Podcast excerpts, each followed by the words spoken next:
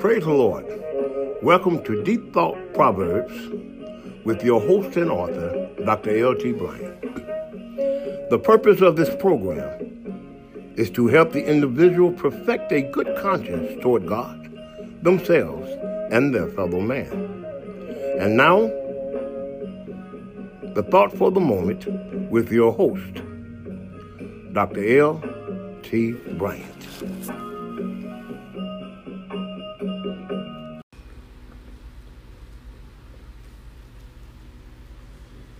A speed limit is given as a safeguard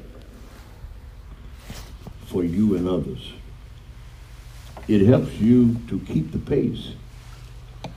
It keeps you from moving too fast or too slow.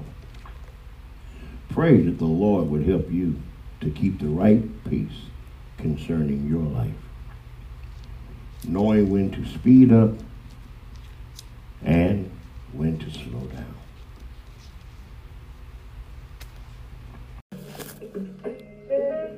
And this is your Deep Thought Proverbs for the moment. Until next time, be strong in the Lord and in the power of His might.